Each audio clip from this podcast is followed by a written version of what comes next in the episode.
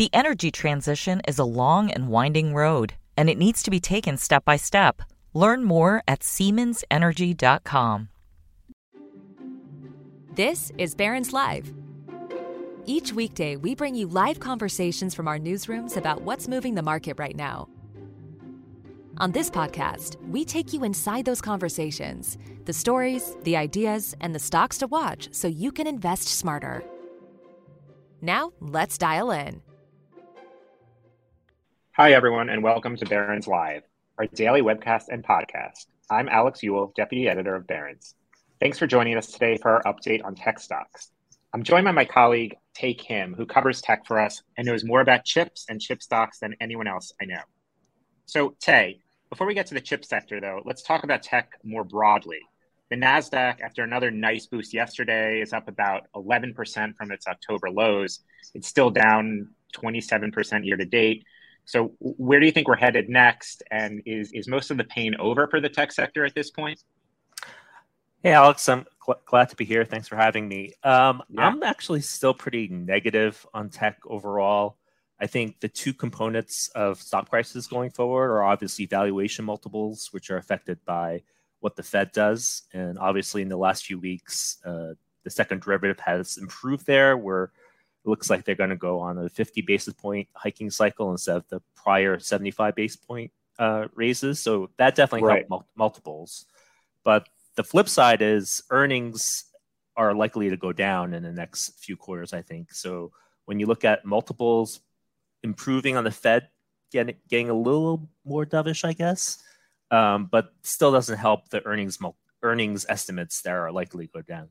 And even so, yeah, even if, if the second derivative is better, like the interest rates are likely to go higher. It, it just they're moving in 50 basis point increments. Uh, right. And so yesterday, yesterday when when tech, I mean, everything was up big yesterday after Powell made comment his comments uh, suggesting there would be you know a, a, bit of a slowing in the increases. Uh, but tech was up the most. The Nasdaq was up, I think, four four percent. Um, so that was all just an interest rate move, right? I mean, certainly it's not like yesterday the fundamentals improved for tech. Yeah, not not at all. I, I think the last few weeks since the Fed started hinting uh, that they're going to slow down the pace. Um, you know, stocks really bounced off the lows, and I think yesterday was continuation of that. But l- yeah. like I said, the rates are still likely to go higher if it, you know, even if it's at 50 basis points. If we get a few more 50 basis point hikes, um, rates are going to be significantly higher in a few months. And right. as you know, as Barron's readers know, if rates go higher, that's bad value, valuation multiples, and especially bad for technology stocks, which tend to be growth oriented and yep. if rates are, you know, 100 to 150 basis points higher in a few months, that that should hurt multiples because uh, all these growth stocks, most of their value comes from profits uh, years into the future. Right, exactly. And and so your view though is that sort of this 27% year to date drawdown we've seen for the Nasdaq that's been largely around the, inc- the, the increased interest rates and not necessarily you don't think lower earnings in sort of a slower economy have been baked into to those multiples yet then i think part of it is the lower earnings but i think earnings are probably likely to get worse i mean a lot of these okay. chip stocks which we'll discuss uh, probably in a little bit um, earnings estimates have come down a lot like uh, like 30 to 50 60 percent but it looks like they're going to go down uh, more and worse in the next six months. So if earnings go down and multiples also get hit, like that, that's not a good combination. Right. Yeah. Bit of a double whammy. Okay. Um, so yeah, let's um, before we let's talk a little bit about earnings. Um, so you know we're we're at the tail end of earnings season now. This this third quarter uh, started with some pretty disappointing numbers for big tech.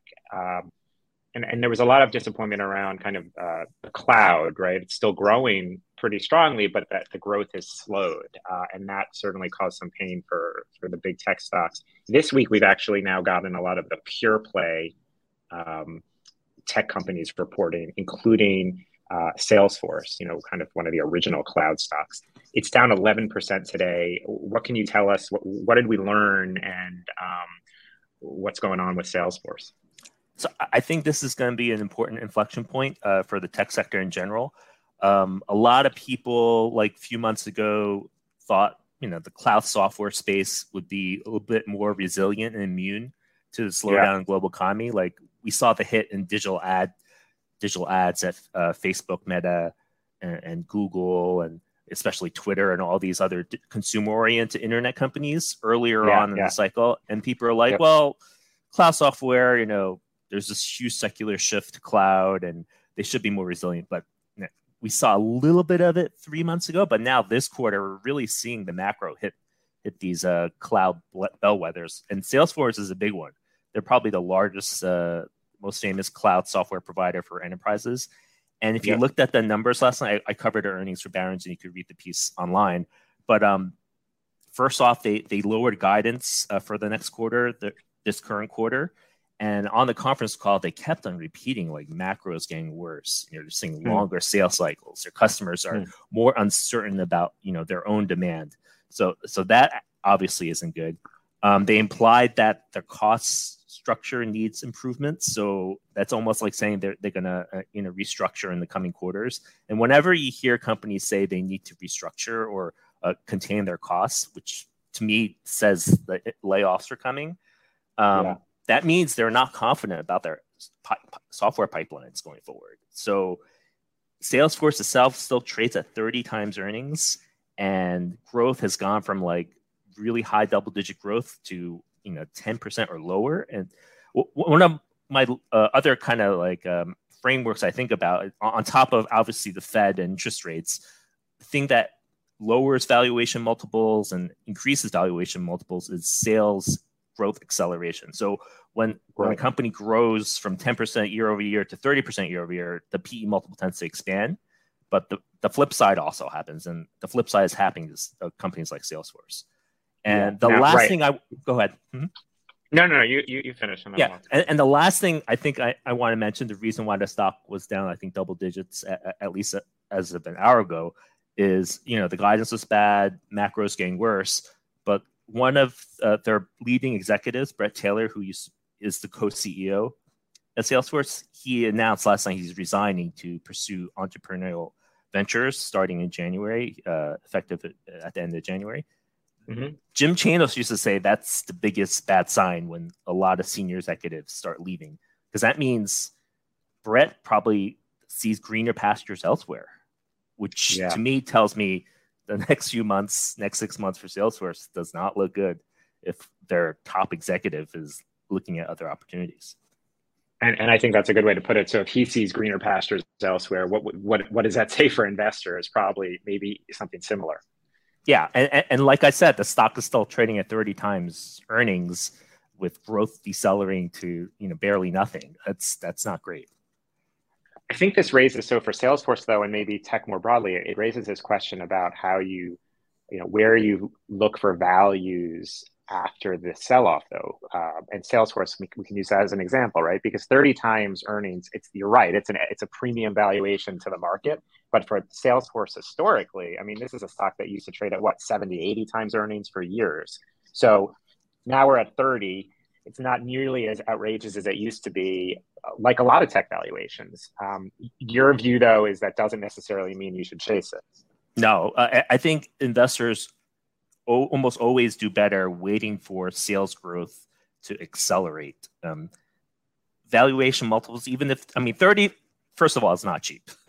if, no, right. if it was like 10 times earnings and it was growing 10%, then, oh, maybe you could dip your toe in. But if it's 30 times earnings and sales growth is going from 20% to less than 10% growth, like the multiples aren't going to get better. So, and especially if we have no visibility on when there's an upturn uh, going forward, and it looks like it's getting worse. Like we're at the beginning of this uh, down cycle. Like it, it's not a good idea to it, it.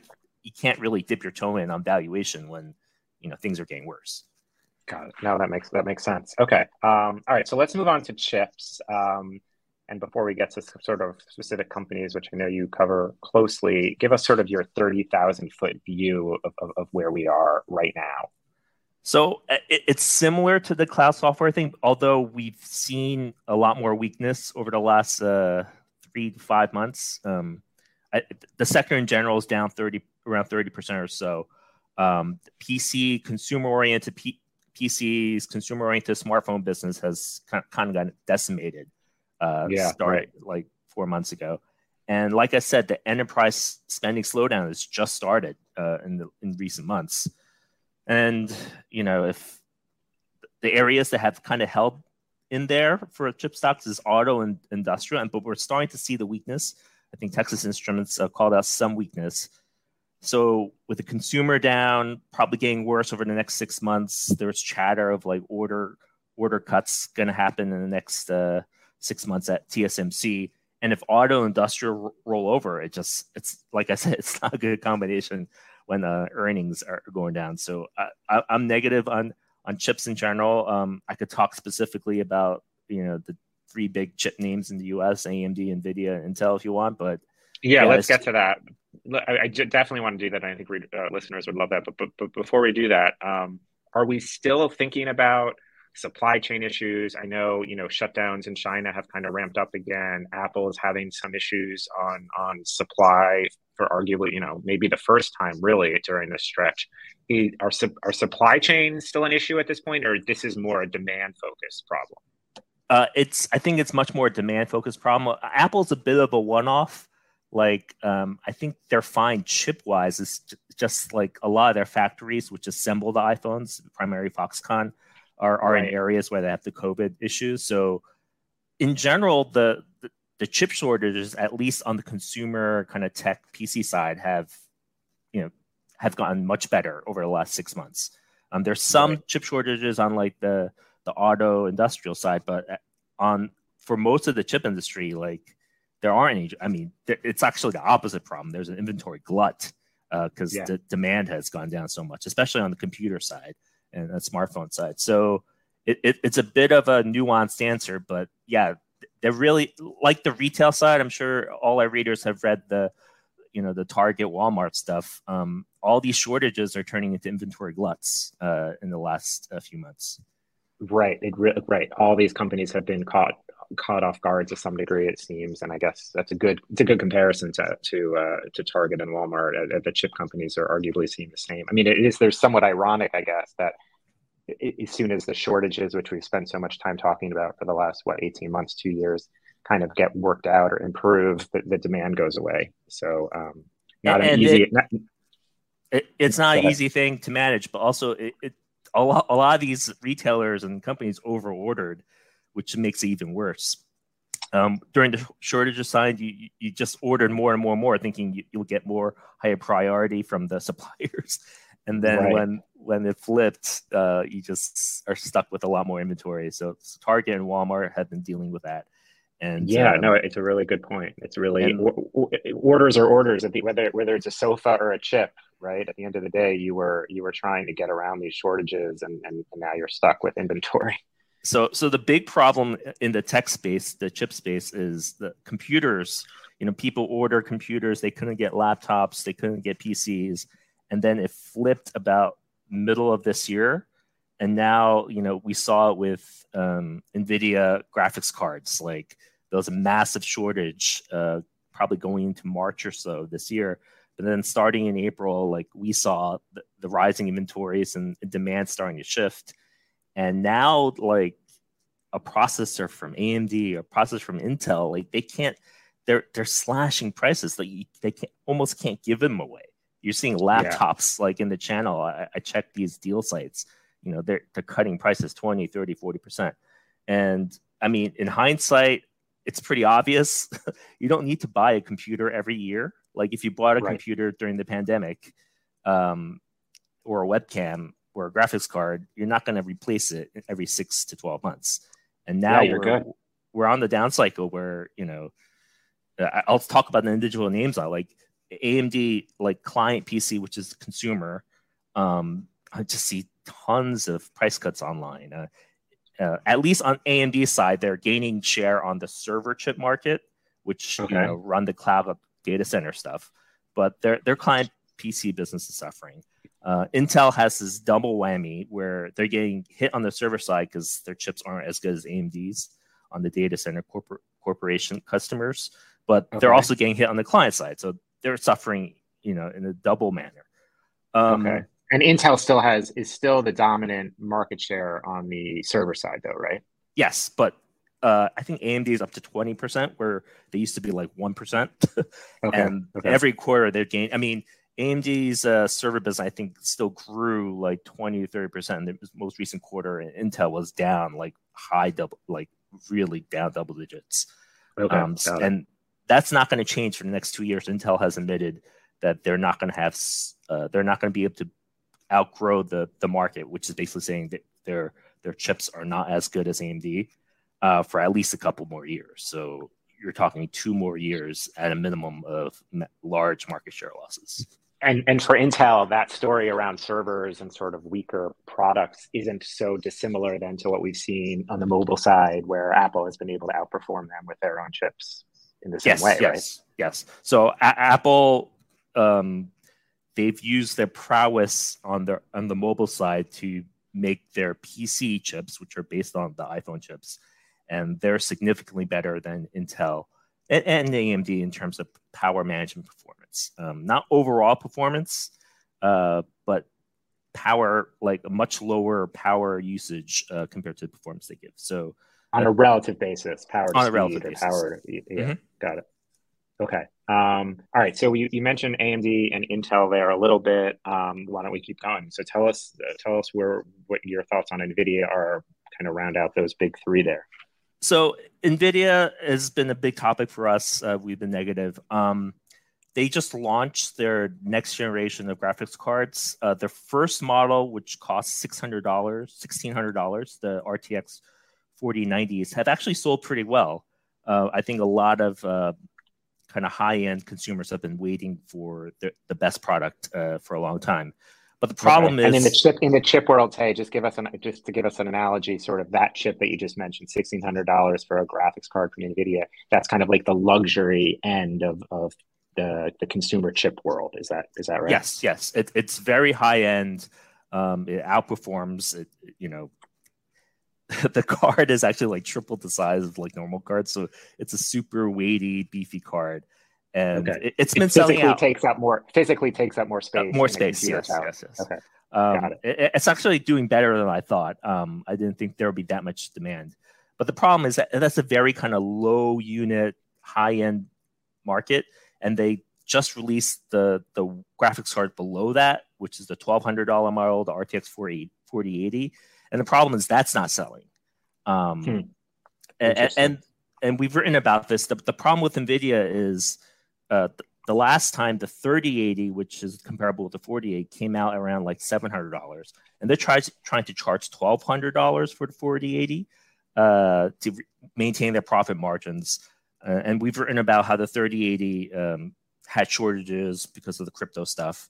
And now the crypto mining stuff is not a factor in the markets with the crypto uh, market imploding and um, Ethereum changing uh, the, the structure where you don't need GPUs anymore to to mine. You don't need graphics cards from yeah, NVIDIA yeah. To, do, to, do that anymore. Yeah.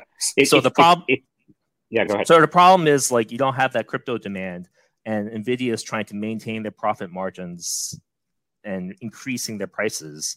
So what happened is like no one wants to buy the 4080 at twelve hundred dollars, and and yeah. why that's a bad omen is that for the the, the rest of the lineup, the 4070 to 4060, when they come out in the next three to six months, um, there might not be demand for that unless they, you know, really cut their prices uh, much yeah. lower. Got but I, I, I don't want to get too negative on Nvidia because they've already cut their earnings estimates about four times in the last four months. Yeah. Okay. Um, so it, it might be kind of like you know bouncing around. Uh, the earnings estimates are much lower. Um, there might not be much further downside on the earnings estimate front, but it, it doesn't look like there's an upturn either in the next uh, two quarters.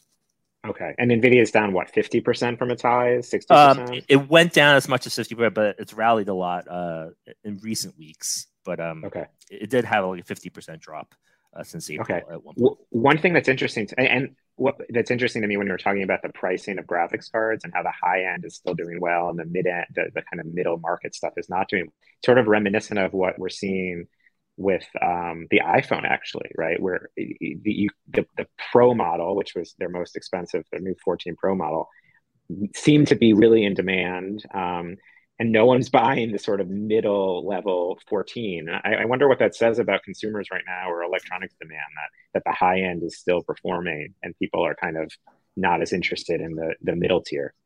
So so I like to think of like more micro than macro and, and not kind of you know make these kind of long uh, broad theses. I, I think with the Apple release this this cycle, the the 14 Pro. I actually bought a 14 Pro uh, Max. I actually had the 14 Pro, but I returned it and got the Max. And nice. it, it's okay. a it's a great device, and it's just faster, more reliable um, than anything uh, any device before. So I, I, think like with something like the iPhone, you're living on this device all day long. You're spending like five, eight hours a day uh, people yeah. are willing to pay up for that because it, it's a it's literally your life on this device and you're spending so much time every day it, you, people are willing to pay extra two three hundred dollars for a device that they use so much so i, I think iphone especially th- this cycle um, they outperform the android stuff android stuff just in terms of performance reliability and it doesn't crash as much uh, yeah. So Apple is just is in the sweet spot, and, the reason yeah. why the iPhone 14, which is their cheaper stuff, um, is not selling as well, it, it's kind of ridiculous because it's basically just a rebadged iPhone 13. For the first right. time ever, iPhone is using last year's chip for a new model. So people aren't dumb. They, they see the iPhone yeah. iPhone iPhone 14. They know that it's the same thing as the prior. year. They want the iPhone 14 Pro, which has the new faster chip and a much better uh, uh, optical sensors on the camera. So, uh, yeah, Apple like that their high end stuff is re- really selling, and uh, there there's a reason why there's big demand uh, for that device. Um, yeah, and they actually didn't raise prices this cycle, which is which, which a lot a lot of people expected them to raise prices, um, 13 Pro to 14 Pro, and they didn't. And they didn't, right? I, that was that was the biggest surprise we got out of the announcement, actually. Um, and it just so happens that now Apple is having problems getting supply of these uh, 14 Pros. So I think they're sold out for the rest of the year, is what we've written. Um, and uh, people are going to have a hard time buying them as gifts for uh, for the holidays, I think. So, uh, but yeah, it's really interesting points around Apple and the fact that, as you said, consumers are um, they, they do figure these things out and apple there's a limit to apple's marketing ability to push a new phone on people if it doesn't have uh, if it doesn't have new actual technology in it. Um, okay, I just want to come back to NVIDIA, AMD, Intel for one second. Are you bullish in, on any three of those stocks right now? I, if I had to rank it, I think AMD above those other two, above Intel and NVIDIA. So, like I said, NVIDIA, I think um, the rest of the their new product lineup, once it eventually releases, it doesn't look like they're going to sell that well. So, I, I don't see really big earnings upside. Um, Intel is just just the worst out of three. Like you know, all their yeah their whole business is in flux. Um, Got it. Financially, they're in big trouble because they're literally burning six billion dollars every quarter, and it looks like the December quarters. So the last two quarters, they literally burned six billion dollars in cash for each of those two quarters, and this quarter looks like it's going to be even worse. So, yeah. you know, at least Nvidia and AMD are profitable and they make money, and Intel is just like burning billions and billions of dollars of cash. They're, uh, so, they're spending a lot, yeah, on on onshoring and such as well. Yeah, and, and then at least AMD, like I said, their server business is just really going to thrive for for years, and that's the most profitable part of the business. So once they get beyond this kind of consumer uh, processor issue, because uh, consumer PCs are so weak uh, they should have they should be able to keep growing and uh, expand their earnings. So, but it might. Okay. I think we just have to be patient until like Got the it. worst of this consumer uh, PC inventory issue gets behind us. Okay. All right. Good. Um, that's helpful. Um, okay. So I just wanted to remind our listeners uh, feel free to submit questions and we will try to get to them. Uh, Tae, I do have one question for you from Steve, who's asking um, you know, we, we talked about the fact that uh, he says we talked about the fact that the, the rally, this recent rally in tech, may not last. Um, he he's wondering what would be the catalyst at this point for sort of a reversal in in the in the in the in the rally that we've seen, the eleven percent, ten percent rally that we've seen in the last few weeks. I think you talked about that a little bit in terms of. Um, you know sales growth or decelerating sales growth but what do you if, if we're going to get another downturn in tech what do you think is the precipitating factor there so I think there, there are two things. Obviously, if companies start warning and lowering their earnings outlooks, that that's going to drive stocks lower. And the other thing okay. is just you know if the Fed you know an, an inflation print comes comes much higher than expected. Um, right now we've gotten a couple of mixed inflation reports where it was slightly lower than expected, so that's right. helped a lot of the valuation multiples. But you know, I don't know. I'm not an expert, but like next month, if inflation comes in a little higher, that that's gonna really crush the Nasdaq. I, I, I think you're right, and there this this idea that we've decided inflation is gone is a, is probably a dangerous one because it's it's keeps it's continued to surprise us for what two years now or a year and a half now, um, and so you're right. I mean, if, if it comes back in any way or, or if, it, if it picks up again in any way, I think you're right. We're, we're looking at some, some significant pain for stocks. Um, okay, let's uh, let's get on. I, I would do want to, you know, you've talked about how you're fairly negative. Um, is there any part of the market, the tech, the tech sector, that you are more bullish on right now? So, if there's one sector, I would say it's console video games. I, I want to emphasize console video games. Um, a big part about half the gaming market is mobile like smartphone games and that one that area of the market is not doing well and people are cutting numbers so i think console video games are resilient um, they're the only area where uh, i'm confident of double digit growth the next two years just because we're and by, on by this. console Tae when you say console you're talking about playstation 5 xbox and and even nintendo switch those those those three yes. kind of more playstation 5 and xbox because nintendo switch is you know kind of getting long in the tooth they, they've been the the current switch console has been out I mean, and maybe they'll come out with their next switch uh next year uh, we don't really know okay but okay. um but we're we're in this sweet spot for for especially the PS5, and that's why I've been bullish on Sony and Electronic Arts. Um, you know, they the shortages have gone away, so they're able to make much more consoles, and the numbers for like these hardcore gamers, they're not going to miss out on these great titles. They're willing to spend the seventy dollars um, because gaming is a lifestyle for these gamers, and you know it, it's like a great cost-effective form of entertainment. You pay seventy dollars, and you can pay hundreds of hours on these titles. Uh, we just had uh, the latest Call of Duty from Activision uh, a couple weeks ago, and it, it was their best-selling, fastest-selling Call of Duty ever, like in decades. Um, they sold about a billion dollars worth of Call of Duty in ten days. Uh, Sony just came out with their latest God of War franchise, which is their best first-party uh, title ever. So we're, we're kind of like right up at the beginning of this ramp for the next few years for these current generation video game consoles. And right, you know, these right. stocks, like Electronic Arts and Sony, are trading at like low mid teams PE multiples, and I'm confident they could grow earnings uh, significantly in the double digits. So it's kind of like the only other market, even if the economy gets weak and we go into recession, like uh, it, it's going to be resilient, I think. Okay, and I think it's important. You you talked about how these these consoles. I mean, I think they were both both the Xbox and the and the latest PlayStation were uh, launched two years ago at this point, but in some sense, it's still new because for most of those two years, you just couldn't get enough of them, and and and so we're only now getting to the point where if you want one, you can get one. Is that yeah? Is that right? And and it's still they still sell out almost instantly, but because of the chip shortages, um, now is only time they they're able to kind of ramp that production, and uh, yeah, they're still selling out. I mean, you still can't get a PS5, but Sony has been able. To, I think their guidance increased production by 50% year over year. And yeah. it's still selling out at 50% higher uh, production rates. Yeah, that's pretty crazy. And um, you mentioned, by the way, the games now, right? At $70.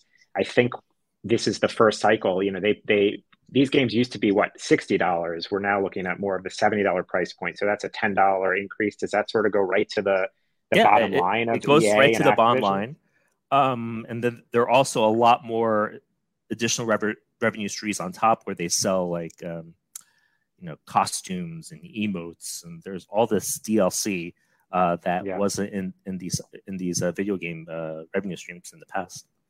And and for investors, it, it, may be easy to dismiss video games in a certain way, right, as sort of toys. And but your your I think what your point is that this is real business with with real money at stake. Yes, I, I mean it's literally the largest entertainment category in the world, but gets like ten percent of the press from the yeah, mainstream yeah. media uh, for right. movies, books, and you know music. Uh, it's almost a two hundred billion dollar annual, two hundred billion dollar in, uh, market every year growing. Um, although, like I said, the mobile side is is, uh, is not doing as well. But it, it's right. a massive okay. market, and uh, people dismiss it because um, you know they're not gamers, I guess. Right. I think that's a fair point, and, and it's a really good uh, good thing for people to think about. Okay, um, we're almost out of time. Um, just looking to see. So, I I, I don't want to finish the call without at least talking about Elon Musk and Twitter. Um, you've been what I would call a power Twitter user for many years. You know the platform really well. Um, you know you, you've always been really smart about how you use it. Um, so so what's your own experience and how it's changed? We've all heard a lot about how the problems that twitter's having since musk closed the deal and, and has laid off so many people. I mean are you still using it Tae? And, and, and do you um, think there's a chance that elon musk can succeed? Uh, see i was actually initially optimistic because tw- let's be honest twitter's been stagnant the last five ten years and yeah it's basically the same server. so I was optimistic that Elon Musk, with his technical expertise and prowess, would be able to improve it.